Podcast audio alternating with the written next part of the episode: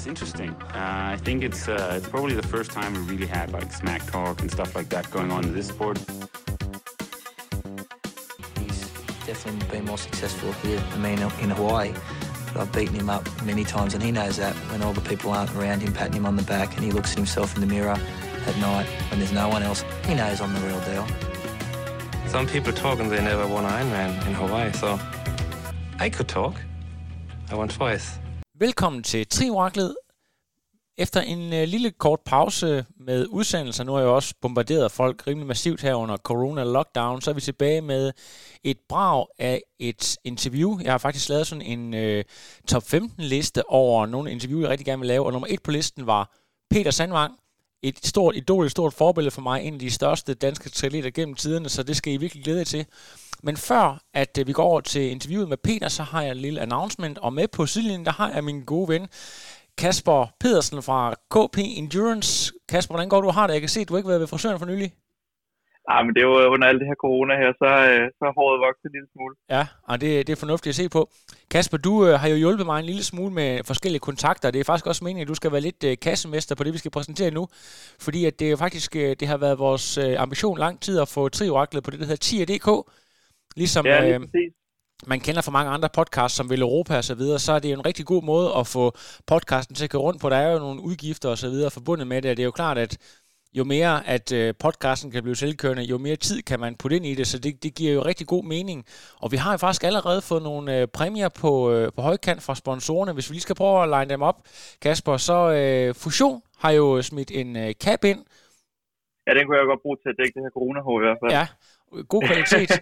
og så, øh, så er det faktisk også øh, Med24, som har smidt øh, et gavekort på 500 kroner ind, og det er øh, jo med, altså der, kan, der er jo alt muligt i deres øh, online shop, der, der er kosttilskud, der er ener- energiprodukter, og hvad man ellers har lyst til, så det er jo bare med, til fri afbenyttelse.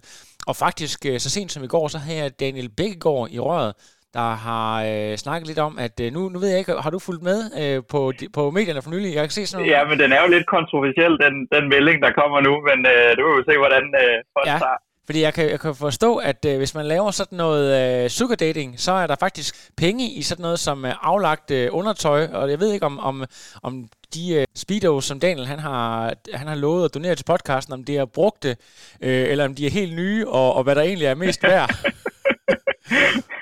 Men, øh, Ej, hvis TIA-projektet går helt galt, så kører vi bare ind over Pia, Laursen Sugar Dating. Ja, præcis. Så kan det være, at der er penge i det i stedet for. Altså, og, og det er jo faktisk meningen, at Kasper, du skal hjælpe mig ved ligesom at bygge den her pulje op. Lad os lige prøve at forklare, hvad konceptet er. Vi har, vi har lavet en aftale om, at øh, når der er 25, der støtter i første omgang, så udløser øh, vi den her pulje, og det er winner takes it all. Men det er også Lige samtidig præcis. sådan, at øh, lad os gøre det, lad os prøve at kopiere det, som de gør på Vil Europa, at øh, for hver 5 kroner, man donerer, så har man et, et lod i puljen, det vil sige, donerer man 15 kroner, så har man tre lod i, donerer man 20 kroner, så har man fire lod i, og så videre til podcasten. Ja, så man kan jo selv, selv styre sine chancer, Ja, lige præcis. Og, og øh, samtidig støtte vores podcast. samtidig støtte podcasten, ikke? og det er jo øh, det er vi fantastisk glade for. Øh, og vi, øh, vi kommer til at følge løbende op på, øh, hvordan det går med puljen, og forhåbentlig så, øh, så bliver det jo også sådan, at jo flere der støtter, jo dyrere og lidt mere eksklusiv bliver øh, præmierne, og vi, øh, vi kommer til løbende at finde ting, forhåbentlig måske beklædningsgenstande, der har stor affektionsværdi fra atleter. Det kan være sponsorpræmier osv., så, videre. så det er, det er ting, som vi støder op undervejs, så det, det kommer til at blive øh, sådan et tilbagevendende indslag. Vi glæder os rigtig meget til. Tier.dk, det er jo øh, tital 10 abstrof er tier.dk, og så kan man så bare gå derind og finde trioraklet. Jeg skal sige, at jeg har lige fået øh, genoprettet kontoen, så hvis man ikke lige kan finde mig, så, øh, så kan man lige øh, prøve at lade det gå en dags tid, og så kan man helt sikkert finde mig den efter. Jeg har kontaktet dem igen, så der skulle være en, en konto derinde, hvor man kan gå ind og støtte. Så, øh, og vi er, Ellers så laver vi bare den helt klassiske link in bio. Link in bio, ja. Der, der skal nok komme noget op på Instagram, også i forhold til øh, fysisk, så I kan se, hvilke præmier der er, der er på højkant. Vi kommer til at arbejde meget mere med det, øh, så det er overskueligt, men øh, det er selvfølgelig øh, belejligt for os lige at nævne det her på podcasten, så folk de, øh, de har chancen for at høre det også, at vi kickstarter det her. Og øh, ja, i forbindelse med, øh, nu har vi jo Sandvang-interviewet her, vi har legnet en masse flere, vi har også øh, Cameron Worth har vi været i dialog med, og vi har flere forskellige øh, både store danske navne, legender, øh, nuværende stjerner. Det er selvfølgelig sådan lidt oplagt at tage nogle af de lidt ældre stjerner nu, hvor vi ikke rigtig har så mange race, men øh, formatet indtil videre, det bliver, at vi, vi har i gennemsnit øh, en podcast om ugen, og så når der begynder at komme stævner, så kan det godt være, at der kommer lidt flere. Vi kan godt lide det der med at ringe til folk, når de lige kommer i mål på den anden side af jorden, eller, eller hvad der sker. Ja, lige præcis. Det er godt. Ja, men altså, vi har jo et par store stjerner legnet op forhåbentlig, når, øh, når de lige får tid til at, til at give et kald ind til den. Ja, lige præcis. Der er jo, der er jo altid haft en drøm om, om at få Chris McCormack på og fortælle om hele hans. Han, han kan godt lide at snakke, men så er det også sjovt nogle gange at få atleter på, som ikke er på så mange andre podcasts, som folk måske ikke kender.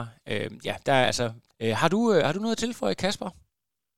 Nej, men ikke andet end, at øh, jeg tror, det bliver spændende. Vi har jo øh, ja, vi har snakket en del gange. Vi har en masse projekter, som vi gerne vil have søsat. Så ja. øh, folk burde jo egentlig bare gå ind og støtte op om det, og så, øh, så er vi klar til at deliver some content. Ja, deliver some content, som man siger. Vi er i hvert fald sindssygt uh, spændte på det her. Jeg, jeg tror, at uh, når vi først får sat det her i gang, så, uh, så kan Tri Oracle blive forhåbentlig meget mere et uh, fuldtidsprojekt, og vi kan komme til at lave en masse uh, fede ting. Men det er, det er selvfølgelig uh, vigtigt, at folk uh, støtter op, uh, men, uh, men selvfølgelig er det, er det frivilligt. Og det er jo sådan, at jeg skal huske at sige, at hvis man ikke lige kan oversætte sit budget og støtte, så er det jo også øh, det der med, at man kan gå ind og, og give ratings ind på sådan noget som iTunes for eksempel, at man kan bare det at dele i sin Instagram-story, hvis man har hørt en fed udsendelse, det er også noget, der hjælper rigtig meget til at skabe noget synlighed. Så der er rigtig mange måder at hjælpe podcasten frem på. Så det, det vi, vi, er altså, vi er glade for det hele. Nu vil jeg simpelthen sende bolden videre til øh, The Great Dane, som de kalder ham, Le Grand Danois, Peter Sandvang. Så øh, Peter Sandvang, take it away. Der har vi jo mesteren. Goddag, Hej. Peter. Hej. Jeg vil bare starte med at, sige øh, en milliard gange øh, velkommen til den her podcast. Det har jeg jo, jeg har faktisk ikke tur at ringe til dig, fordi du er så stort et forbillede for mig. Så du var sådan, øh, jeg blev ved med at, at pushe det, så øh, jeg er meget, meget lykkelig over, at du endelig er med. Tak, tak. Jeg er jo bare menneske jo. Ja, det, det siger du jo godt nok, men, for, men, øh, men jeg kan godt fortælle dig, Peter, at øh, jeg har jo været ved at annoncere en lille smule, at du skulle på den her podcast, og jeg kan mærke på folk derude, at øh, du stadigvæk vækker en masse følelser. Er det noget, du selv kan mærke, at du stadigvæk, øh, ja, du har vækket en masse øh, små drengehjerter derude, og der er mange, der stadigvæk øh, ved, hvem du er, når du sådan øh, bevæger dig rundt? Ja, men nu har jeg meget beskeden øh, berøring med teateren, andet en gang om året nærmest, jeg er ude at køre. Så det mærker jeg ikke rigtigt, men det har selvfølgelig fyldt rigtig meget i mit liv. Øh, det var hele mit liv på et tidspunkt næsten. Ja. Det var det jo, når man er professionel, når jeg, da jeg var. Så putter man alle tonger ind på spillepladen, og så er det hele dit liv. Ja. Øh, så det er klart, at øh, jeg har haft en masse gode oplevelser og mødt en masse gode mennesker, som øh, også haft øh, rimelig succes og haft et skideskab. Ja. Øh, og har simpelthen så mange gode oplevelser i min, i min bagage nu, altså det er jo lidt svært sådan at, at tale om øh, det, man, det, man i dag kalder, der er sådan et, kommet et nyt ord inden for de senere år, der hedder GOATs, altså Greatest of All Time, øh, og sammenligne øh, på tværs af, af generationer, og måske også en dag på tværs af køn. Øh, altså er det noget, du sådan øh, er blevet mødt med nogen, der sådan, ah, du Peter, du, du er den bedste. Øh, er det, er, det, er det noget, du, bliver, du har oplevet? Jeg vil sige, at da jeg blev verdens bedste for tredje gang, der var jeg den bedste ja. nogensinde. Ja, ja. Men der er nogen, der er kommet bagefter, der har været rigtig dygtige også. Altså både Torbjørn, Sindballe og Rasmus Henning har gjort det helt fantastisk. Ja. Så, så jeg vil ikke sidde og vurdere, hvem der har gjort det bedst, men jeg, det er tre rigtig gode karrierer, som jeg ser det i hvert fald. Ja, og det, på det, hver sin måde. Sindssygt spændende. Vi kan være, vi kan perspektivere lidt til vi har, Jeg har jo forberedt en del spørgsmål, så vi må hellere begynde at dykke lidt ned i det, hvis vi ja. bare skal nå lidt. Ja. Jeg ved ikke, bare for en god ordens skyld, Peter, har du en, øh, en skarp deadline, eller kan vi, du, vi kan godt snakke lidt? Ja, vi kan godt snakke lidt. Okay, det, lyder, det, det lyder fint, så må, du, så må du stoppe mig. ja, ja, ja. Øh, ved du hvad, vi skal lige, altså jeg ved jo en lille smule om det, heldigvis så har jeg også lånt en masse af de fine forbundsmagasiner, jeg har kunne øh, snyde lidt med, men, øh, men ja. jeg var jo stor fan af dig øh, selv, så jeg kan huske en, en del af de her ting, og jeg ved jo, at, at du kom jo som øh, oprindelig svømmer og cykelrytter, Øh, kan du ikke lige prøve at fortælle lidt om, hvordan det var? Og jeg går ud fra, at det var på et vist niveau. Altså det der med at være elitesvømmer og elitecykelrytter tilbage i 80'erne, og så måske, hvordan du egentlig kom ind i triathlon? Jo, det vil jeg gerne. Altså, jeg var, for at sige, elite-svømmer, det vil jeg nu ikke helt kalde mig. Jeg var, jeg var klubmester i Hillerød Svømmeklub, og det var godt. Øhm, og jeg kunne lige kvalde mig til noget øh, DM øh, juniormesterskaber, og så blev slået ud med det samme. Så jeg var ikke nogen supersvømmer, slet ikke. Øh, ikke i nærheden af landshold eller noget. Men øh, øh, så øh, ligesom i, når gymnasiet begyndte at starte, så stoppede alle i svømmeklubben, og så øh, havde jeg altid haft en drøm om at cykle. Øh, jeg havde kørt Esrum Sø rundt med min far og, og sådan lidt forskelligt. Og jeg havde bare aldrig rigtig haft en cykel eller noget.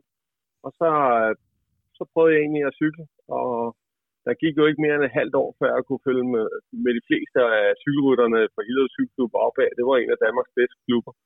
Så øh, det, det, det, det lå lige til højrebenet. Jeg har, øh, jeg har bare et rimelig stort talent for at cykle. Øh, også øh, i forhold til at svømme, og også i forhold til at løbe. Øh, så øh, det var en tid, og der, der lærte jeg at blive super seriøs. Altså som svømmer, der var vi altid til fest, og vi svømmede der en 3-4 gange om ugen. Som cykelrytter, der var det, der var det ingen alkohol, ingen fest fra januar til oktober, og, og så den årlige rytterfest, der er tre øl, så var man under bordet. Ja. så, men der, der blev cyklet helt vildt. Jeg er sammen med en kammerat, Christian, der lavede jeg meget vægttræning og alt muligt, som, som der ikke var mange andre cykelrytter, og kørte intervaller, og, og der nåede vi bare ret hurtigt op igennem øh, systemet, og og, og så blev vi begge to A-rytter ret hurtigt. Det der med vægttræning og det her med at lave nogle, nogle lidt andre parametre, som du selv siger, det var ikke, øh, det var ikke noget, man sådan gjorde. Hvor, hvor fik I de, var det noget, I læste om i magasiner? Hvor fik I de her derfra? Det vi, vi ville bare gerne være gode, fordi at øh, cykling var benhårdt at starte op med. Fordi at øh, der cyklede man bare afsted, og så efter 20 km, så faldt man af, fordi at der var sidevind, eller og der blev ikke ventet sådan rigtigt, i hvert fald ikke øh, dengang i træningen. Nej. Øh, det var en hård, vej, en hård skole. Ja. Og så, så tænkte vi, så langt de fleste stopper, så, så var det ikke sjovt at gå til cykling. Men der blev mig og min kammerat, vi, øh, vi, vi tænkte, det kunne fandme være løgn, og så begyndte vi bare at træne rigtig meget. Vi løb også hver vinter, intervaller og alt muligt. Det var også det, jeg fandt ud af, at jeg egentlig løb okay. Ja. Øh, for jeg løb øh, 17 minutter på en femmer, uden at egentlig have trænet det. Så, så det var okay. Øh, så øh, der, der blev vi meget seriøse på trods af, af den, altså, det var en hård, hård tid i Hillerød Cykelklub, da vi startede ud. Altså, de fleste opgiver efter en måned eller sådan noget. Men, men, men Peter, jeg, jeg tænker, at øh, det man siger, det er i hvert fald, at cykelrytter, de har ikke specielt meget til overs for, for triatleter. Så da du sådan begynder at kigge den vej, er det så fordi, at, øh, at du mangler lidt det der det sidste edge for at komme over og måske skulle flytte med noget professionelt cykelrytter? Eller, eller hvordan kommer det egentlig ind i billedet med triathlon? Jamen altså, Christian og jeg, vi skulle øh, efter gymnasiet øh, på vores øh, årlige, øh, eller på vores sådan en øh, uddannelsesrejsende eller oplevelsesrejsende i Østen, i Østen. Og der ville vi cykle. Og øh, det, fordi så kunne vi jo beholde formen, så kunne vi bare køre hjem og køre videre i A-klassen. Og lige inden jeg tog afsted, så prøvede jeg bare Hillerød Triathlon for sjov, og der vandt jeg så med 10 minutter i en ny rekordtid, og jeg ved ikke hvad. Øh, og så det lå lidt i baghovedet på, på turen rundt i Asien. Og så øh, blev det mere og mere useriøst. Jeg, jeg sendte cyklen hjem til sidst, og gad ikke at træne mere, og, og så videre. Så kom jeg hjem i marts måned, i, ikke i A-rytterform. Og så tænkte jeg, at jeg måtte, øh, jeg måtte prøve det der triathlon, og se, hvad det var for noget, for nu var jeg alligevel ikke i form. Og så, øh, så, så stillede jeg op i alle stævner i 89 i og, og blev stille og roligt bedre, og blev stærkere og stærkere. Til sidst, der var jeg nærheden af Andreas Hartkop og sådan noget, slutning af, i, i nogle stævner der. Og der, der, der kunne jeg også godt have fået et amatørkontrakt på et fransk hold eller et eller andet. Øh, så jeg kørte, sgu, jeg kørte rimelig godt og havde masser af, af mod på cyklingen. Men øh, man kan ligesom ikke lave begge dele. Nej. Og, og dengang var der ikke nogen, der så, øh, der var triathlon sådan en lille sport, så det var bare sjovt, der var en, der var gået over og, og lavet lidt fri. Altså. Så ja, så det, det, det var sådan en hygge... lidt drillet af mine kammerater der. et hyggeprojekt, men altså hvis du kan prøve at beskrive lidt om, hvordan miljøet var dengang, fordi jeg har jo også haft øh, Mogens Strange ind og fortælle om, hvordan det var i Aarhus. Der var de nogle unge gutter, så var der, jeg kan ikke huske, om de var frømænd eller jægersoldater, som også øh, var ret gode på det tidspunkt, og så, så var I, i nogen i København, der var, øh, forstår jeg, ja. lidt ældre end de andre. Ja, ja, altså der var nogen, der var jo øh, de helt gamle pionerer, det er jo Gaber. Ja. Og Rohed og Ronny og sådan nogle. Øh, og, og det, altså, nu kendte jeg ikke så meget til, til der, det, der var i Aarhus, og heller ikke jeres. Det andet, jeg, jeg mødte, jeg tror også, de kørte i 89, men i 90, der var de ikke, øh, der var de ikke rigtig med fremme på det korte i hvert fald. Øh, øh, så så jeg, jeg føler lidt, at dem, jeg trænede med, det var også dem, jeg slogs med til de, altså fra 90'erne af. Ja. Til hele 90'erne. Der var ikke rigtig nogen, der kom fra Jylland, der, der lige pludselig, der var lige Bent ja. Andersen selvfølgelig, Øh, men ellers så var der ikke andre, der kom, øh, fordi at vi trænede jo sammen, og det var rigtig svært at, at træne så hårdt alene, tænker jeg. Ja. Øh, medmindre man har, havde et miljø, hvor der var rigtig mange. Ikke? Du, du fortæller, at det her med dit første prøvestævne der, der var du 10 minutter foran, og det går faktisk heller ikke så lang tid. Jeg tror 91, der bliver du faktisk dansk mester første gang. Ja. Kan, kan du sådan, uh, ja. var, det, var det sådan uh, close racing, eller var du allerede så suveræn, at, uh, at det vandt du relativt let, hvis du kan huske det? Ah, det var close racing, fordi uh, i 90, der, der har jeg egentlig mit gennembrudssæson kommer på landsholdet, og ligger og slås med Gaber og Ronny, på, på, hvor vi løber 31 på en 10 ude på Ginosin Teater ude i København. Kæmpe stævne. Det største stævne med østtysker, og ja, det hedder de også stadig. De kommer fra Østtyskland. Ja. Og, øh, og der, der blev jeg nummer tre der. Og så kom jeg på landsholdet, og, og så øh, blev jeg nummer tre til Nordisk Mesterskab der. Så der får jeg en helt anden niveau end 89. Øh, men så sker der det, at øh, jeg brækker mit ben i efteråret 91, eller 90, og mangler lidt på løbet til at starte, men egentlig hele 91. Øh, men, men så, så øh, til selve DM ude i Dragø Søbad, der er min gode ven Ulla Kisler med, og Ronny Hansen kommer hjem fra Frankrig sammen med Michael Rohede, og det bliver svært at lige vende det der, tænker jeg. Øh, og så, øh, men jeg får en okay svømning og cykler på 54 minutter, de der 40 km. Det var altså det var godt. Og jeg har et minut til Ulrik Gisler, og så sker der hverken mere bedre, han henter ind og henter ind og henter ind, og til sidst er han kun øh, 18 sekunder efter mig i mål. Øh, han gemmer sig bag nogle biler til sidst, og sådan noget, for jeg tror, jeg har vundet klar, så kommer han lige pludselig ud, og så må jeg sprinte for livet. Øh, så det var bestemt ikke en nem sejr, det der. Og jeg havde mange, mange tætte dyste med Ulrik, der var min værste gård på det tidspunkt. Ja, og også lidt af et multitalent. Han har jo siden han gjort på som, øh, var ja. det både øh, skiløber og øh, operasanger, og hvad han ellers har ja. forskellige ting. Ja, Fantastisk. heldigvis har han så mange talenter. Så jeg, jeg er mere begrænset med talenter, så, ja. så jeg udnytter det, de få talenter, jeg har lidt mere, end han gør. Du han skal lidt til hele. Ja, præcis. Øh, så, øh, men jeg er heldigvis glædet af ham stadigvæk. Jeg, blev dansk mester med ham på langrand i sådan noget pastafet i år ja. fra H50. Ja. Så vi, vi hygger os stadigvæk. Det er fantastisk. Øh, hvis man lige ja. Øh, nørder lidt i resultaterne, så, så er du jo lidt væk i 92. Jeg kan i hvert fald ikke se dig, øh, ikke på førstepladsen i hvert fald, men, men du er tilbage igen i 93. Sker der noget bestemt der i 92, der gør, at du ikke kan, kan forsvare et mesterskab? Nej, jeg havde bare brug for at være ung, tror jeg. Ja. Så øh, jeg røg på Kreta-ferie, stoppede alt, alt øh, triathlon og var ung og prøvede at at gå meget i byen, og altså, prøvede egentlig at leve, som alle mine kammerater nu gjorde. Du var jo og, også, altså, hvor gammel er du her? 23 måske? 22? Hvor gammel er du? Ja, 23, ja, ja. 24 år, der, der jeg holder mit sabbatår. Ikke? Ja. Så jeg havde simpelthen brug for at mærke, hvad, om jeg gik glip af noget. Ja.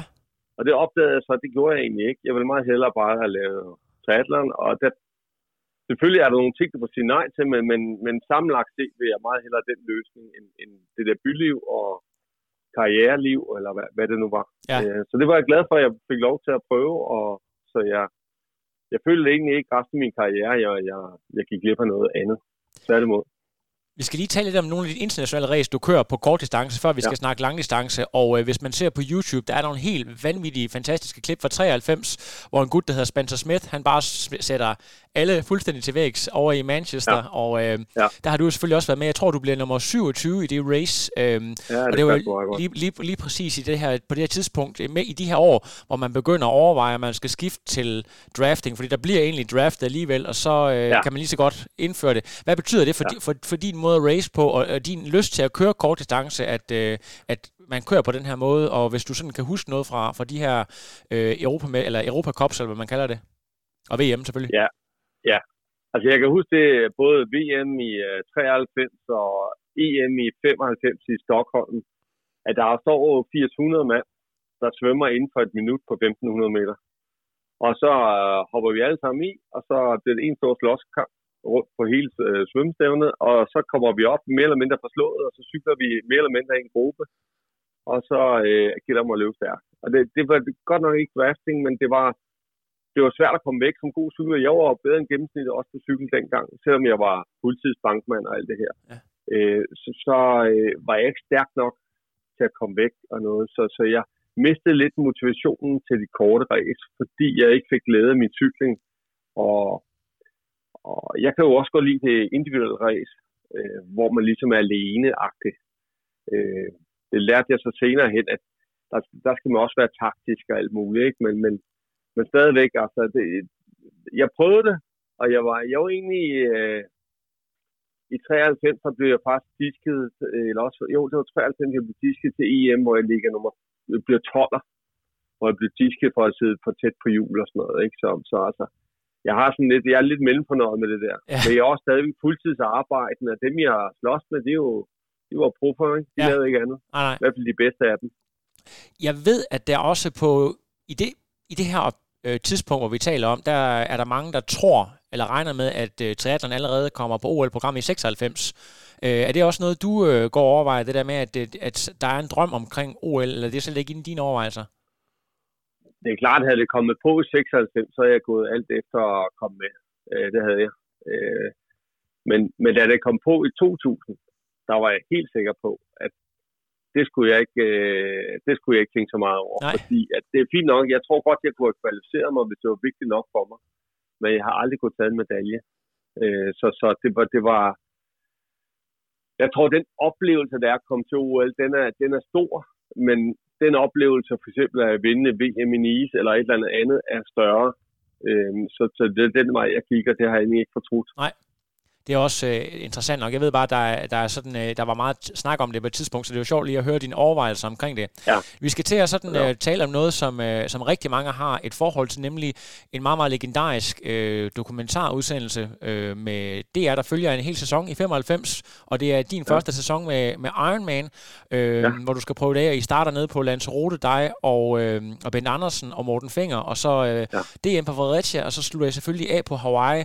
Øh, prøv lige at fortælle omkring det her med, med, med sådan jeres indbyrdes forhold. I er nogle ret forskellige individer, og så det her med, ja. med Roskilde-teamet, som egentlig havde nogle rigtig gode, øh, hvad kan man sige... Øh, ideen bagved var rigtig god, men, men det gik jo så ikke rigtigt, du ved, øh, det stoppede efter et års tid. Ja. Øh, Kan du ikke lige prøve ja. at evaluere en lille smule på det her? Men altså, det var Fingers idé i og for sig, og jeg synes egentlig, at ideen var sjov. Og øh, der var stadig fuldtidsarbejdende, og øh, var banken og alt muligt, så, så jeg havde begrænset tid at putte ind i det. Men, men øh, jeg synes, øh, ideen var god, og også øh, det, at vi fik kamera med, og det gav jo nogle muligheder for, for, for nogle sponsorer og noget, og, og det kunne jeg også godt lide. Ja. og øh, en meget vigtig mand mødte jeg jo rigtig der, der blev vores træner. Øh, Det var Gaber. Og Gaber har betydet alt for min karriere senere hen. Så øh, det var et meget vigtigt møde. Og så øh, trænede vi også lidt sammen, men jeg trænede jo ikke ret meget med Bent. Øh, det gjorde jeg sgu ikke. Øh, men øh, jeg trænede en del med Finger faktisk. Indtil jeg slog ham i øh, 95 i, øh, til DM i Fredericia. Ja. Så ville han ikke træne så meget mere med mig. Så synes han, at jeg havde snydt og sådan nogle ting. Men det var, det var jo bare... Jeg, jeg havde mulighed for at cykle med nogen på turen. Det følte han ikke, han havde, og så, så videre. Ikke? Ja. Og så vandt jeg lige med halvanden minut og, og sådan nogle ting. Ikke? Øh, Men, men det er vi kommet langt forbi nu. Det har vi grint mange gange senere hen af. Ja. Øh, Men, øh, Men, men der var i hvert fald nogle kontroverser i gruppen, og vi var vidt forskellige tre folk. Peter og jeg, vi hyggede os fint, og Morten han fylder meget, og, og øh, ja, men, det, men det var, det var en øh, fantastisk tid alligevel. Ja. Øh, men øh, selv rent sportsligt er det jo en katastrofe for Hawaii. Ja. Øh, Bent og jeg, vi udgår med ondt alle mulige steder, og øh, mest alt øh, slået på stoltheden, ikke? Ja, er du flov over dig Og, selv, øh, efter du, når du skal stå der med, der kommer en DR-reporter, der har fulgt dig en hel sæson, at du skal stå der og så øh, finde på et eller andet med Ah, en sten ikke- i? De skulle hellere, de skulle hellere have været til et eller andet større race, hvor, hvor, hvor, hvor vi øh, klarede os rigtig godt. Men Ja. det var det heldigvis også senere hen, men, men jo, det var ikke, det var ben, det var en øh, kæmpe oplevelse at komme til Hawaii. Det var også en, det var i hvert fald ikke sådan, vi skulle køre det med at køre et, stort race i august og bruge alle vores kræfter der, og så lige tro, vi kan hive et eller andet op af hatten på Hawaii. Øh, det- var nok lidt kendetegnet min karriere, at jeg skulle nå at redde sæsonen inden i Hawaii, og dermed lavede jeg ikke det helt store resultat på Hawaii, Nej. som jeg, øh, ja, så set i bagspejlet. Måske skulle have taget et år eller to, hvor jeg var toppen af karriere, på alle sæsoner ind på Hawaii. Men det er også en risky business, fordi jeg kunne også ende op øh, som nummer 200, ikke? Jo, jo. Og jeg kunne også have måske komme i top 5, ikke? Ja. Vi skal, vi skal ja. snakke meget mere om dig og dit opgør med fingre. I får nogle rigtig drabelige opgør senere, blandt andet ja. 97. Øh, men, men Gaber er der også rigtig mange af mine lyttere, der har spurgt ind til, der er meget interesseret. Det var ham, der blev, han blev kaldt, eller kendt som Coach Guld, fordi at han bare produceret med, med jer atleter en masse store resultater, og øh, det gik jo ja. helt fantastisk. Prøv lige at fortælle lidt om, hvordan det var øh, jeres træning var struktureret, og hvad det egentlig gjorde ham så god, som, som jeg forstår det, så var det rigtig meget med den her indbyrdes konkurrence i træningen, som egentlig var sådan nøgle, sten, eller hvad hedder, nøglen til øh, blandt, resultaten ja. blandt andet. Han var, han var kronisk angst for, at atleterne blev skadet. Og det, det var altid meget godt at have en træner, der er bange for, at, at, at træne for hårdt. Og han var specielt bange for, at vi løb for meget og løb for stærkt. Øh, men vi må godt cykle rigtig meget, vi må godt cykle rigtig hårdt. Øh, og det han var god til, for mig i hvert fald, det var at kreere et træningsmiljø, hvor at øh, vi trænede sammen, og der var også, det var ikke kun super elite, der var med der. Der var også nogle hyggelige motionister med. Der var Jesper Erlandsen og Sten Lykke, og der var en masse søde mennesker med, som egentlig selvfølgelig på intervallerne kørte noget andet, men var med til det sociale omkring det. Øh, så så det, var, det, det var faktisk det vigtigste for mig, det var, at han lavede programmer, så jeg ikke blev ofte særlig skadet.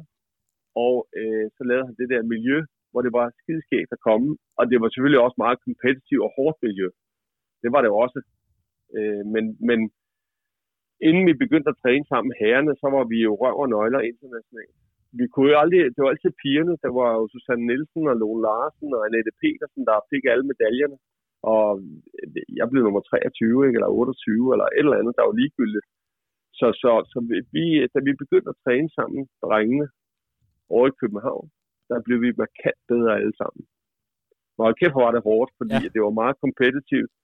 Så skulle vi ud og køre DM-runden 30 km start med, med Torbjørn og med Allan Monson, og Alan Monson på en eller anden måde, han vandt altid de der trænings. Altså, han var, han var så gift, at han var 45 i snit til træning med almindelig hjul, hvor øh, det var helt vildt, så stærkt vi kørte. Altså. Så det var meget, meget hårdt. Og en gang imellem, så måtte man bare tage til øh, klubtræning i KTK eller i Kvik, og så øh, mærke, at man egentlig godt kunne. Ja. Fordi det var, man var jo fuldstændig, altså det var så hårdt at komme til træning, ikke? for det var altid nogen, der var dygtige. Ikke? Du... Og så er det rart at komme til klubtræning lige for at bekræfte, at man godt kunne stadigvæk. Ikke?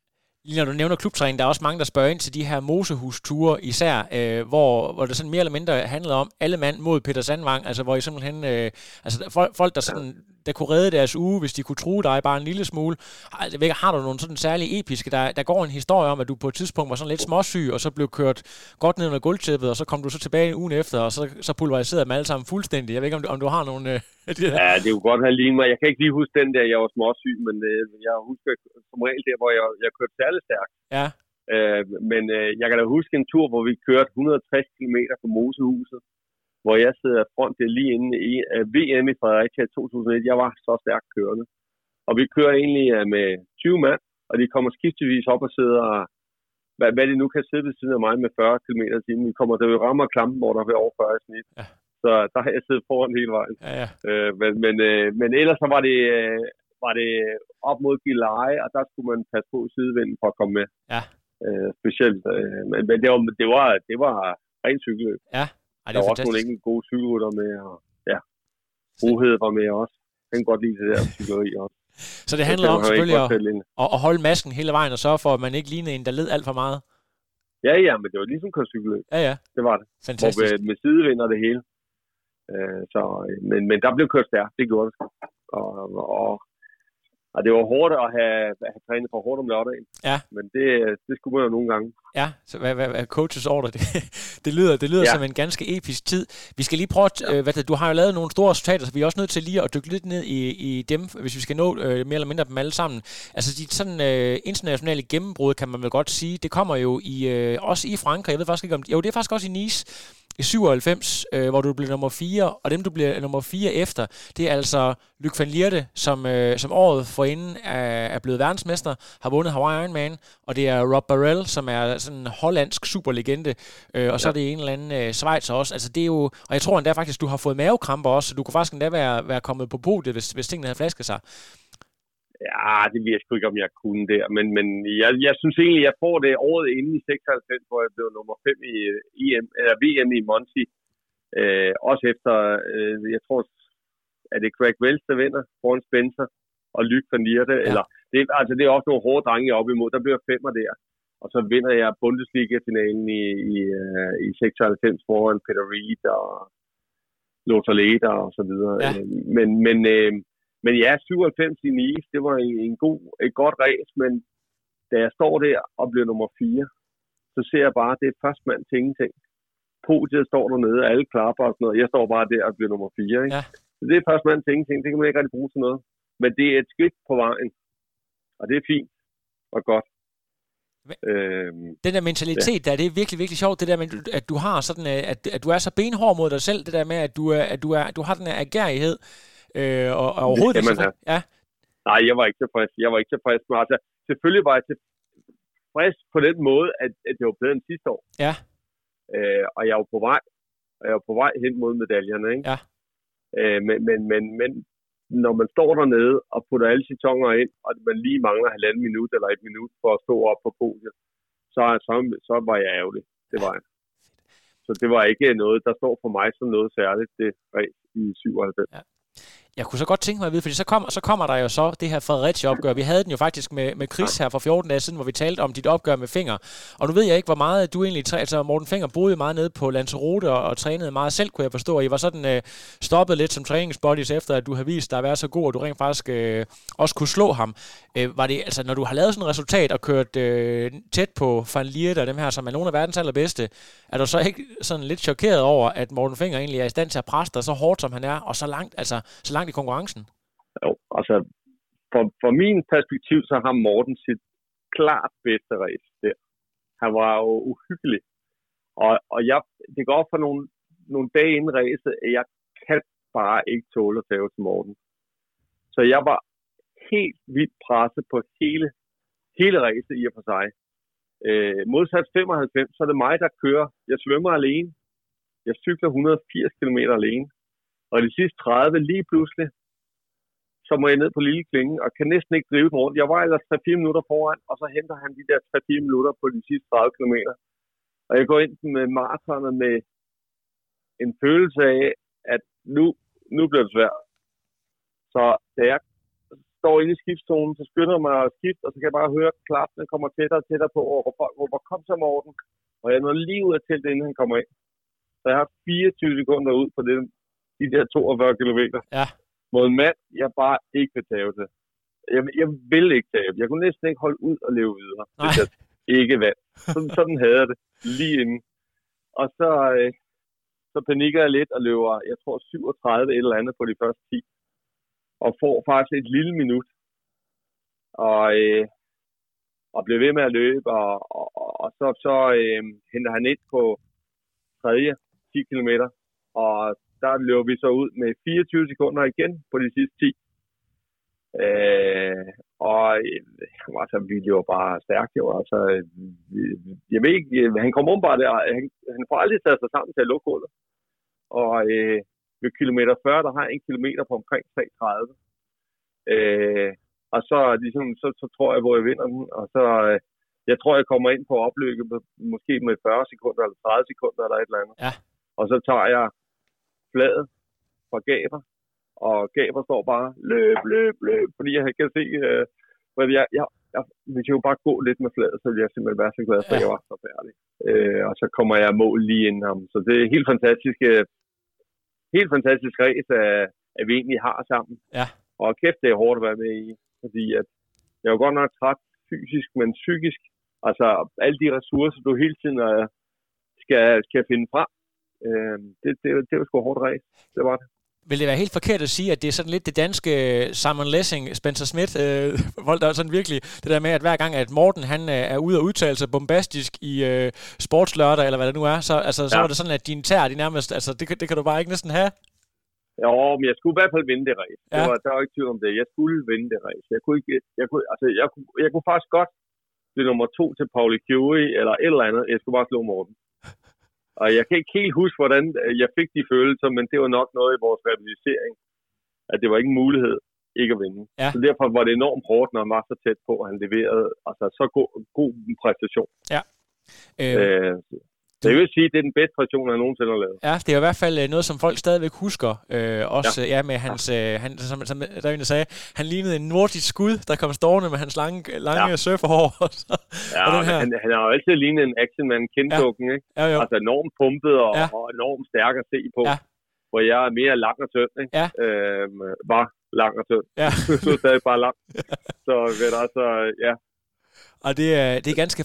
Hvad hedder det? Du, du er ved at, at fortælle på et eller andet tidspunkt om, at du øh, også lærte, at langdistance også kan have nogle taktiske elementer. Det er klart, at øh, når du er så presset som her, så er det måske bare, at man kører med, hvad man har.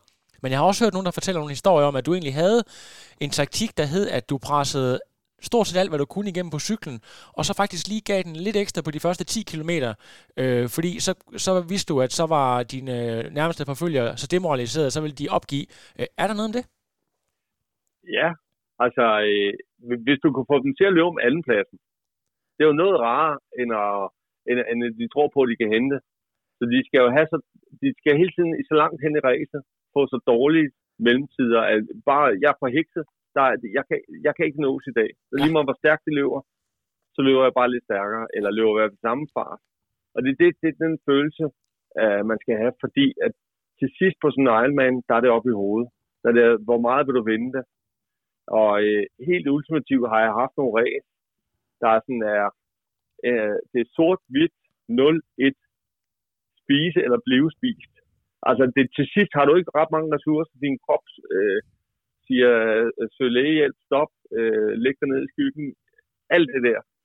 Og der skal du bare hele tiden finde nye ting at hive op i hovedet. Ja. Øhm, så oftest var jeg mest presset i hovedet i forhold til fysikken, selvom jeg var helt færdig fysisk men hovedet var blæst af, af tanker og, og positive, øh, hele tiden sådan små delmål, og det skal ikke være helt til næste depot, og så kan det være, der er et eller andet. Og, altså, det, det, det er meget, meget hårdt. Men, men faktisk i, øh, i 2001, hvor jeg egentlig har et, et lignende opgør, heldigvis bliver det ikke så tæt med, med den coming man, Rasmus Henning, der har et, et godt race der. Det, det havde jeg også selv. Jeg var super cyklende. Øh, der, der ligger jeg også, øh, der får jeg faktisk en, øh, en tidsstraf, øh, en 400 meter ekstra løb for en Ja. dansk dommer, hvor jeg starter maratonløb med at løbe 400 meter. Øh, og så, øh, så tænker jeg, så må jeg hellere øh, fyre den af. Og der, der løber jeg også stærkt de første 10.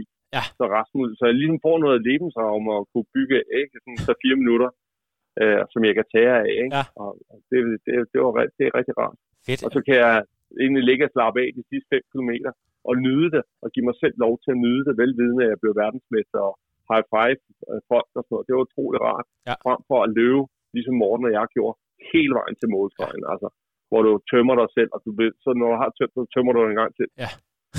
Så Ej, det, er, det er så episk, altså. Øh, vi skal lige, øh, altså, vi kommer lidt senere hen til at snakke om de her unge øh, Sindballer og Henning, der kommer op øh, senere i din ja. Karriere, hvordan det var ja. At køre med den. Men, ja. Men hvis vi lige går ja. En lille smule kronologisk frem, så er der jo et Ja. af de helt store race, Ironman New Zealand, som jo er en af verdens ældste Ironman, hvis ikke det ældste, uden for Ja. Kona. Du vinder det i 98, og jeg tror faktisk, du er den første danske, i hvert fald første danske mand, der vinder et, øh, et Ja. Ironman-branded race.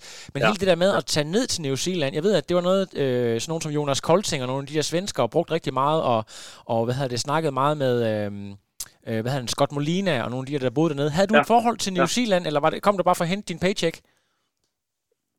Jamen, øh, jeg, jeg vil gerne have en tidlig Ironman. Jeg var som regel god form tidligt, øh, og øh, jeg boede ned på La Santa øh, det meste af vinteren for, for at få nogle ordentlige kilometer og træne med Helrigel og alle de profferne fra, fra, fra Danmark af. Ikke? Øh, og øh, det lå godt til mig på en eller anden måde, og jeg, ville, jeg havde ikke noget mod at, at rejse i februar måned fra Danmark og så ned til den anden side af jorden, men jeg havde ikke noget specielt forhold til det. Øh, det havde jeg ikke. Øh, det var et hårdt, hårdt race der, da jeg vandt i, øh, det var på den gamle rute i Auckland. Der var øh, store bølger, masser af vind, øh, dårlig asfalt, havl, kæmpe, altså pænt kopieret. Øh, og jeg slår, øh, var det The Boom, der vinder Hawaii samme år, og Oliver Bernard, der vinder Sofingen, og så der, der var så nogle, nogle gode nogen, men jeg vinder også lige med 3-4 minutter, eller, eller vinder, vinder kun lige med en minut eller to, eller Ja. øh, de er tæt på mig. Øhm, Og så vinder øh, Susanne Nielsen også på damerne, så vi vinder egentlig sammen, og vi, vi har begge to gaber som træner. Vi rejser sammen, sammen derned. Øh, det, var, det var en fantastisk tur.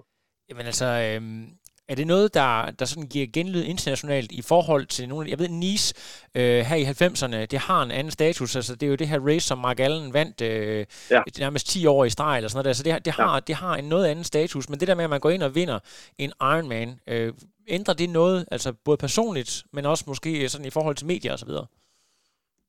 Mm, nej, der, der, der giver det, altså de sponsorer, jeg havde, de var, de var mere interesserede i EM97 eller ja.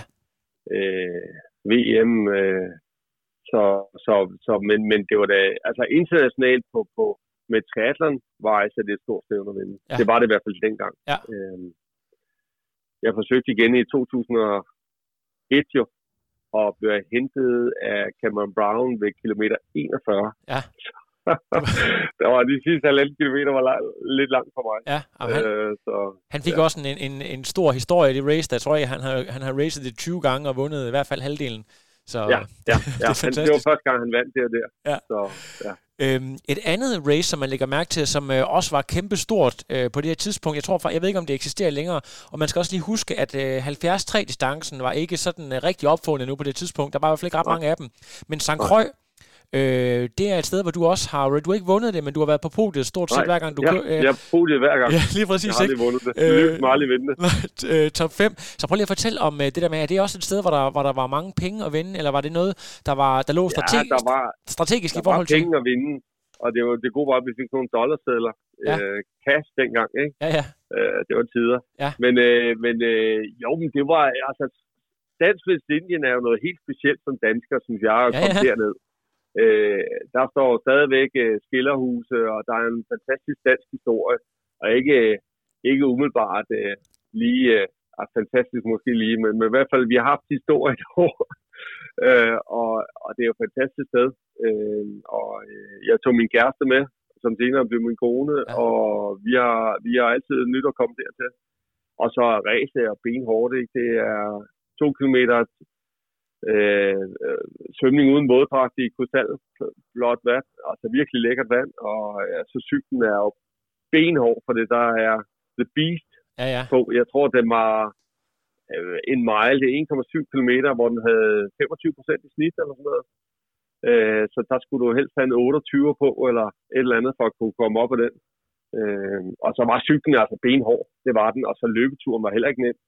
Øh, så så det var, det, det var egentlig bare et race, der, der passede godt ind, og der var lidt penge i det, og, og så, så var det blevet en tradition i min kalender at komme derover. Ja. Der var nogle af de her Jimmy Riccitello, som også har fået en ret, ja. ret stor øh, hvad ja. det, position inden for Ironman. Han havde lidt problemer med ja, det præcis. Er, er, er, der nogle af de ja. der op, altså, er der nogle af opgør, når du har været der så mange gange, der sådan skiller sig særligt ud for dig, at du husker? Nej, det var, det var første år, jeg var derovre. Der, øh, der cykler han altså, han cykler frem og op ad The Beast, og så, øh, så øh, stiller jeg cyklen sammen med Mike Pick og Oscar Galendes, og det var en masse gode folk, der var derovre i og sig. Og så på en eller anden måde har jeg hurtigt løbet til den dag. Øh, altså jeg løb godt. Og så, øh, jeg ser ham lige pludselig til sidst på opløbet.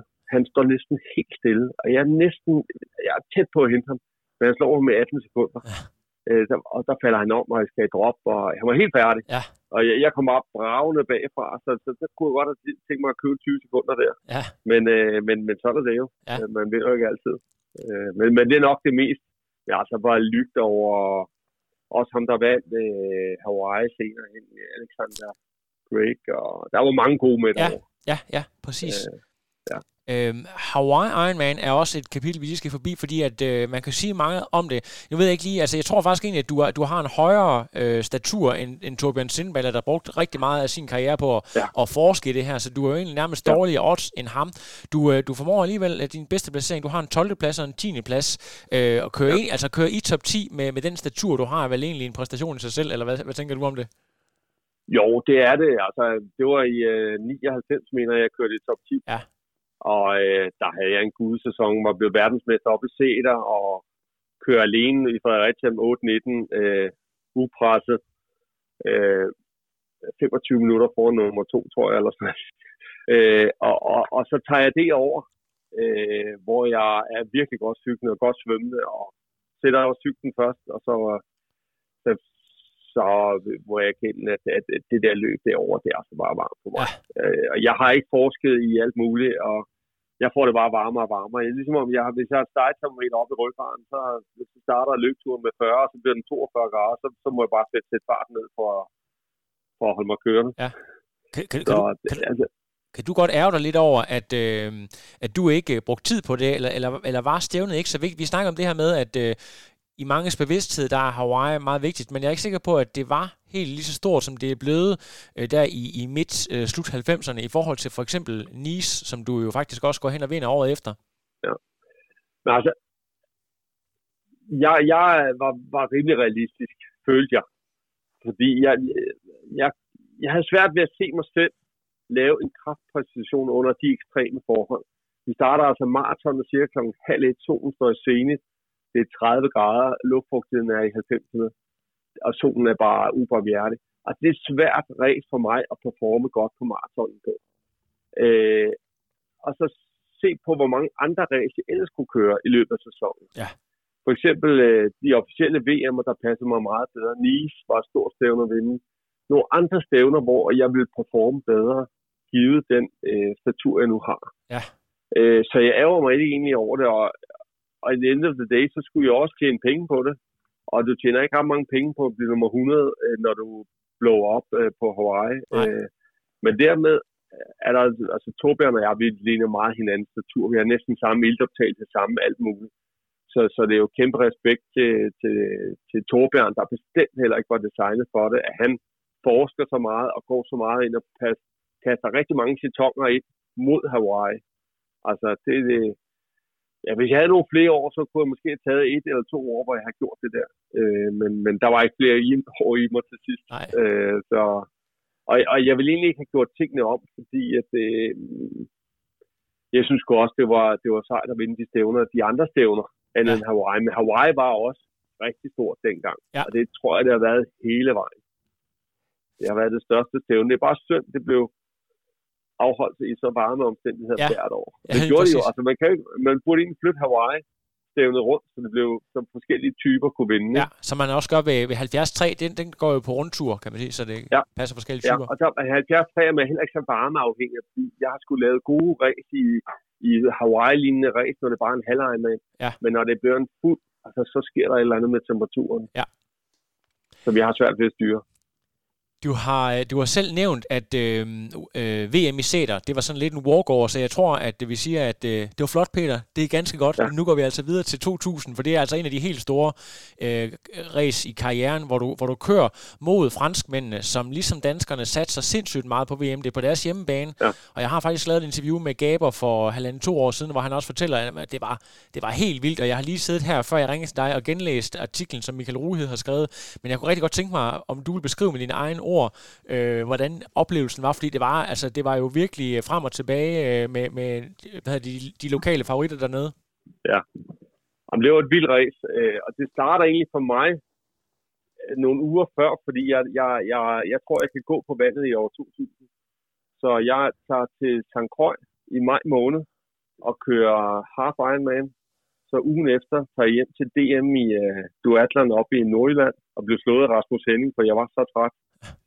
Og så ugen efter igen tog jeg så til Japan og kørte en øh, lang duatlon, hvor jeg var inviteret op der. Så jeg laver tre hårde race på tre forskellige kontinenter på 14 dage. Fire uger før VM. Så jeg er helt færdig, når jeg kommer hjem til Danmark igen. Tager bilen ned til Frankrig, går i lejr der øh, tre uger inden øh, øh, rammer vi dernede sammen med Alan Monson og sammen med mange fra landsholdet. Og så de første gange, jeg kan slet ikke, jeg, kan, jeg er simpelthen så træt, så jeg kan slet ikke følge med, og jeg kan ikke noget som helst. Men efterhånden så bliver jeg friskere, friskere, friskere, friskere, og jeg når simpelthen lige at blive klar og begynder at kunne køre stærkt i ugen op til, øh, til Nice der. Og så, øh, så har jeg start nummer et, og start nummer et i Nice og alt muligt, så, så begynder jeg at tænke meget over det. At jeg, jeg skal ud og forsvare mit VM. Så jeg bruger en masse energi på, på egentlig at, at være for træt inden racet. Ja. Så det ender med, at jeg har så højt spændingsniveau, så jeg tror, jeg sover en time op til racet, og tænker, på vej hen er jeg næsten ved at falde i søvn i bilen på vej hen øh, til racet, og tænker, det bliver svært at vinde i dag. øh, og startskuddet går, og det er jo hovedspring ud, og så svømmer man for livet.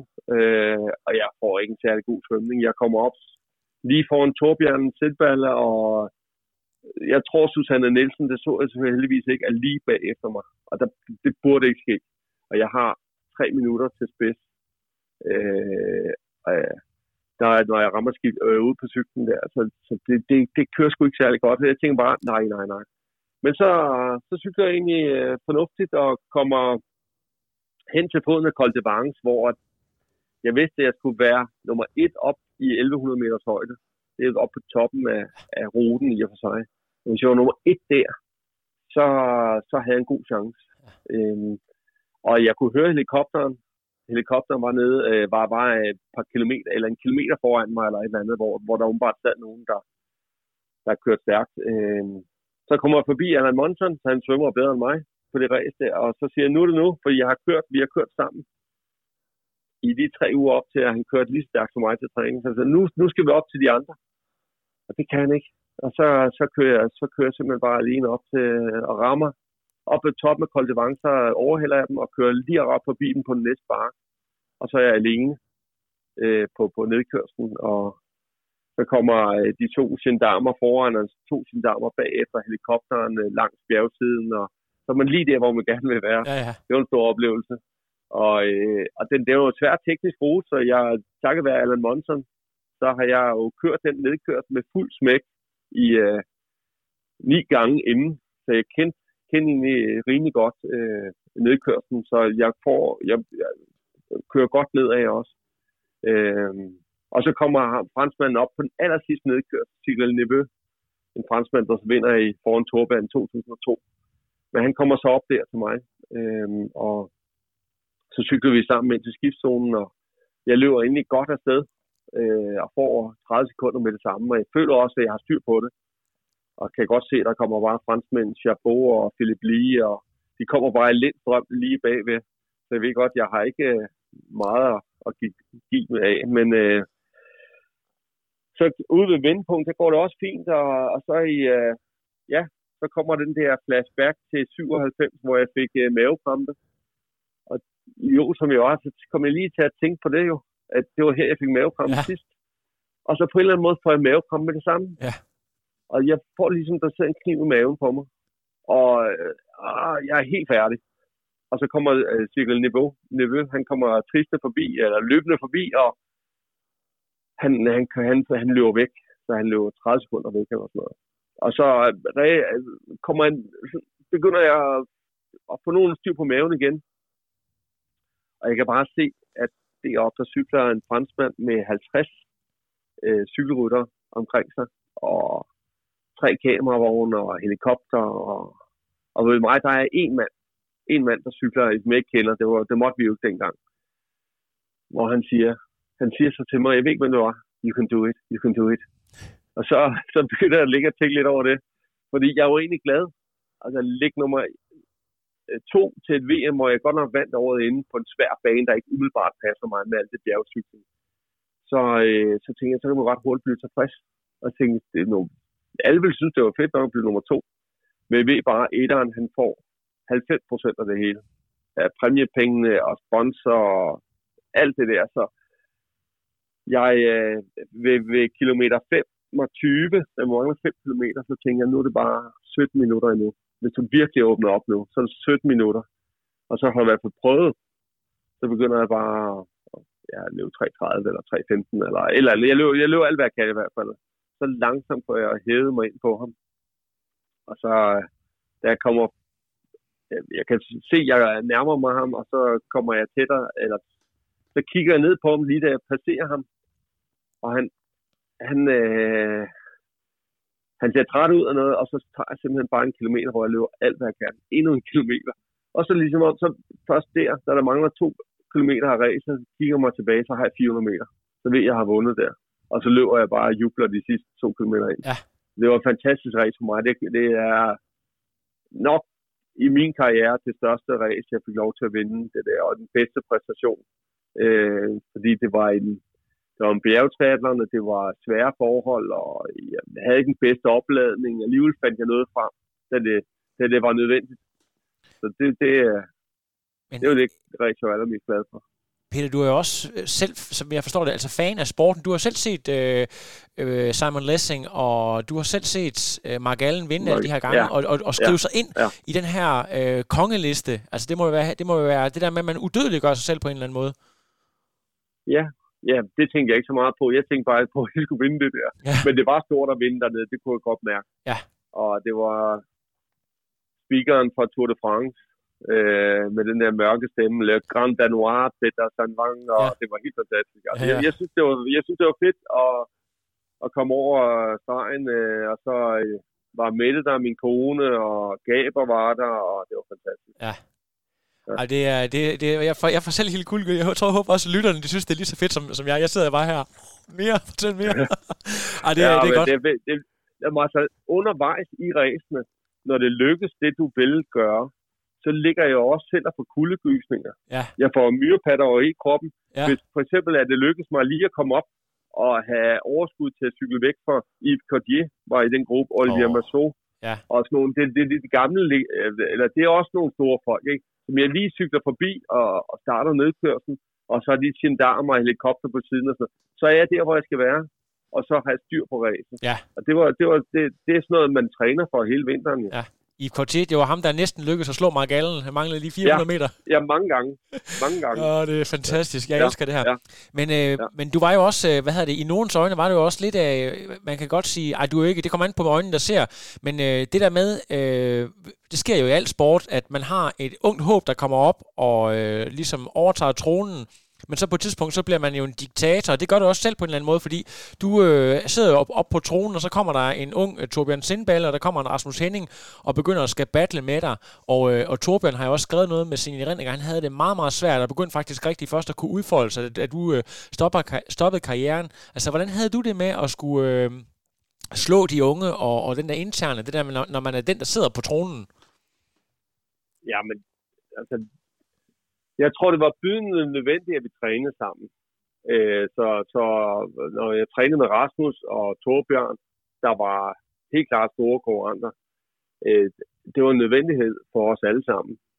Og øh, det er da godt være, at der var et barsk miljø eller et hårdt miljø, men, men jeg tror, det var nødvendigt. Altså, der er noget indtalt rivalisering øh, i den gruppe der. Selvfølgelig var der det. Og jeg kunne se de unge komme op med ild i øjnene, og nogle gange kunne jeg se mig selv i spejlet, og så se, at ilden var knap så kraftig, som den havde været. Og det var jeg også opmærksom på. Øhm, så jeg skulle, øh, jeg skulle tage mig sammen for at være med, men jeg følte, at vi havde et respektfuldt forhold.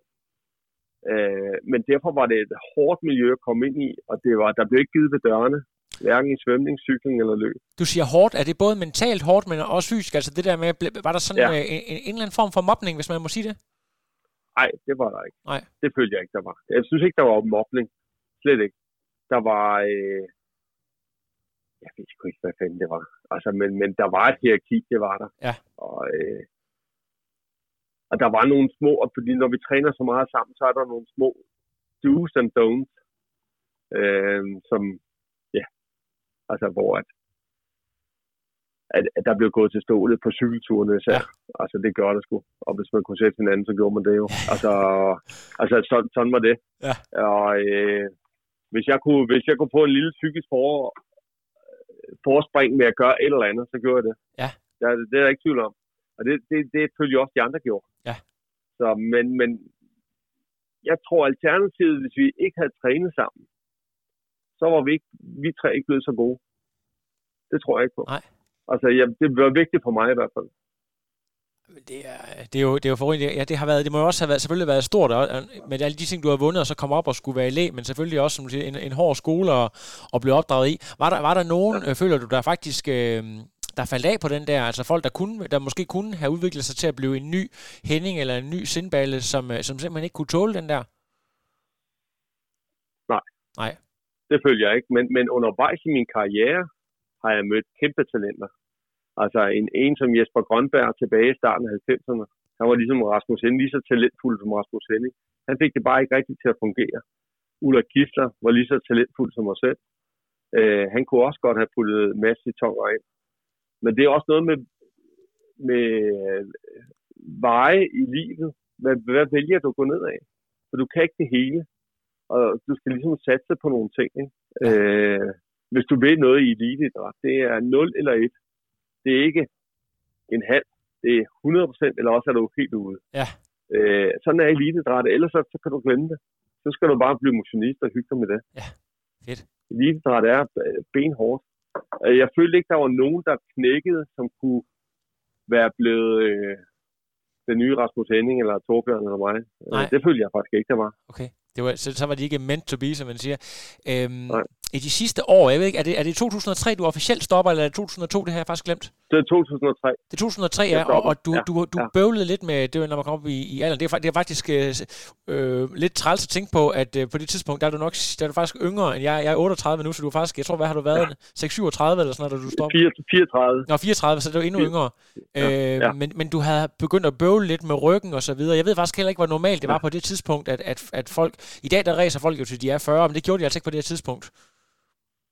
Nej, men altså, jeg, jeg kunne godt have, jeg ville godt have været med til EM i øh, uh, 2003, tror jeg det var. Der var også noget i 2004, jeg også godt ville have med til, og var egentlig på vej hen imod det. Men, men øh, der, der altså min disk i ryggen, femte rygvivel, var begyndt at blive dehydreret, og det var sådan, ikke på vej mod en diskusprolaps, men i hvert fald irriteret nok, så det, det strålede ned i højre ben. Og når højre ben er på 80% igennem 3-4 måneder, og der er, man ligesom, jeg, jeg fik det scannet hos alle mulige, og hørte alle mulige kloge hoveder fra Team Danmark og så videre, hvad de ville råde mig til. Og de sagde alle sammen, at du har haft en rigtig fin karriere, og hvis, hvis, hvis de var mig, så ville jeg stoppe. Og så kiggede jeg mig selv i spejlet og tænkte, altså elitedræt, hvor du har 80% på højre ben, og så måske 100% på venstre ben, det bliver aldrig rigtig godt, når du har været med helt fremme. Øh, og så, så sammenholdt med, at mange af mine mål var egentlig blevet nået. Og jeg kunne se Rasmus og Torbjørn komme med ild i øjnene nede bagfra. Jeg kunne ikke se den ild så meget mere. Men det hang selvfølgelig også sammen med, at der var noget skadeværk, som, som gjorde, at det ville være svært for mig at, egentlig at, at være med på det niveau, jeg, jeg gerne, gerne ville være med på. Ja. Nu, øh, nu kommer der noget, noget så sjældent som et Gita Nørby-citat, hvis du, øh, hvis du øh, okay. har lidt med, hvor ja. hun siger det der med, at øh, jeg er jo ikke nogen sentimental type øh, til det der meget berømte interview, hun lavede med Radio 24 Altså, du Nå, er, ja, altså, ja, ja. jeg går heller ikke ud fra, at du er altså det der med, når det er slut, så er det slut, og så handler det bare ja. om at bruge de samme øh, ressourcer i bankverdenen, og så blive lige så god øh, til at være øh, bankmand, som til at være øh, triatlet. Var det sådan set det, der skete? Ja, ja. ja. Altså, jeg havde, øh, min elite idrætskarriere var 80% glæder, eller det 90% glæder og gode oplevelser. 10% nederlag og lort. Ja. Men, men, men altså, det er, der er også noget, der ikke lige kører, som det skal, ikke? Men, men, men 90% af min karriere, det, det, det var jeg glad for og stolt af, og jeg fik det maksimale ud af det, jeg nu kunne, øh, givet de ressourcer. Jeg havde mange regler, jeg var god til at levere, egentlig på det niveau, jeg havde trænet til. Ja. Så, så, så jeg, jeg, var, jeg var glad og stolt, og havde også brug for en anden verden. Jeg havde brug for at træde ud, helt ud af triathlon. Det har fyldt alt i mit liv. Jeg kan huske, at Team Danmark spurgte mig, om jeg kunne tænke mig at arbejde i forbundet, eller kunne tænke mig at komme ind hos dem og øh, arbejde videre med unge talenter, eller et eller andet. Det, det, det, det kunne jeg bare ikke overskue lige der. Nej. Og det var jeg egentlig glad for. Øh, og øh, hvad hedder det nu? Øh, du, øh, du, siger, du fortæller, at du, du stadigvæk er, er med til at køre noget øh, DM i altså den gamle garde der. I, I holder ja. stadigvæk lidt kontakter, og du kører. Du har ja. også en, en, en søn, øh, Christoffer, der har flyttet lidt med triathlon, så at du har ja. en, en lille smule berøring. Ja. Ja, Christoffer han flyttede lidt, og så øh, stoppede han igen. Så oh. men han, han, han, han, han, han cykler og løber lidt. Ja. En god svømmer. Ja. Rigtig god svømmer. Men øh, ja, Altså, jeg hygger mig helt vildt ved at øh, sammen med Steffen Lytters og øh, hvad hedder det, Ulla Gisler og Kryer blev vi danske mester sidste år, øh, hvor vi har panikangst på i vandet, og vi har problemer i skibtezonerne, og vi har en masse gode røvehistorier, og det, ja. det, det, det, er bare sjovt, og ved du hvad, det holder os stadigvæk øh, lidt skarpe, for jeg bliver nødt til at træne til det. Øh, de andre er så hurtige, så jeg kan ikke bare øh, følge med. Øh, så, så forhindrer det også i at, at få en, en stor dunk og, ja, og ja. få trænet lidt. Ja, lige præcis. Ja. Altså sådan noget, når der er Hawaii Ironman i oktober, sidder du så samtidig og ser det, og, og følger du lidt med i? Nu, nu har vi fået... Ja, jeg følger med i ja. Hawaii Ironman. Det ja. ser jeg normalt, eller ja. i hvert fald noget af det, indtil jeg bliver for træt. Ja. Øh, så, så jeg fulgte også med i Torbjørns flotte resultater derovre, også ja. Rasmus' øh, flotte femteplads. Øh, så øh, det, det, det har jeg fulgt med, og, men, men øh, jeg har også, øh, måske skal jeg med Ulla Gister til Hawaii i når vi bliver 70, ja. så vi kan vinde den kategori derovre. Men det, det er mere en tankedel nu. Der er heldigvis mange år til. Ja, det er rigtigt. Så, øh, men vi prøver at holde os lidt skarpe og, og dyrke lidt idræt for, for at have det sjovt. Det er fedt. Jeg kan også se nogle gange, at der kommer en, en sjov skråstregs byde kommentar, når nogle af de unge løver, de har lagt en eller anden hurtig tid op. De har kørt ned på øh, Tabiesco, så, så skriver du det. Ja, Nå, den, tid, ja. den tid kørte jeg i, på stålrammen tilbage i midt-90'erne. Ja, ja. Ah, ja. Altså, der kunne jeg, så Tabajesco passe mig rigtig godt. Ja. der kørte jeg stærkt op. Ja, ja.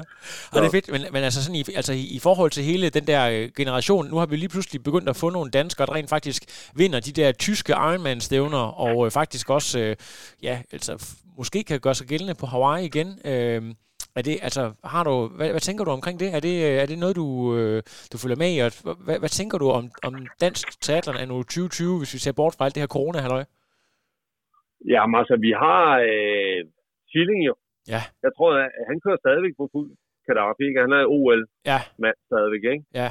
Øh, men, men jeg så da, at øh, til, til VM på langdistance, så var tre mand i top 10. Ja. Øh, det var Hyggen, Hav og Bækgaard og Takhold.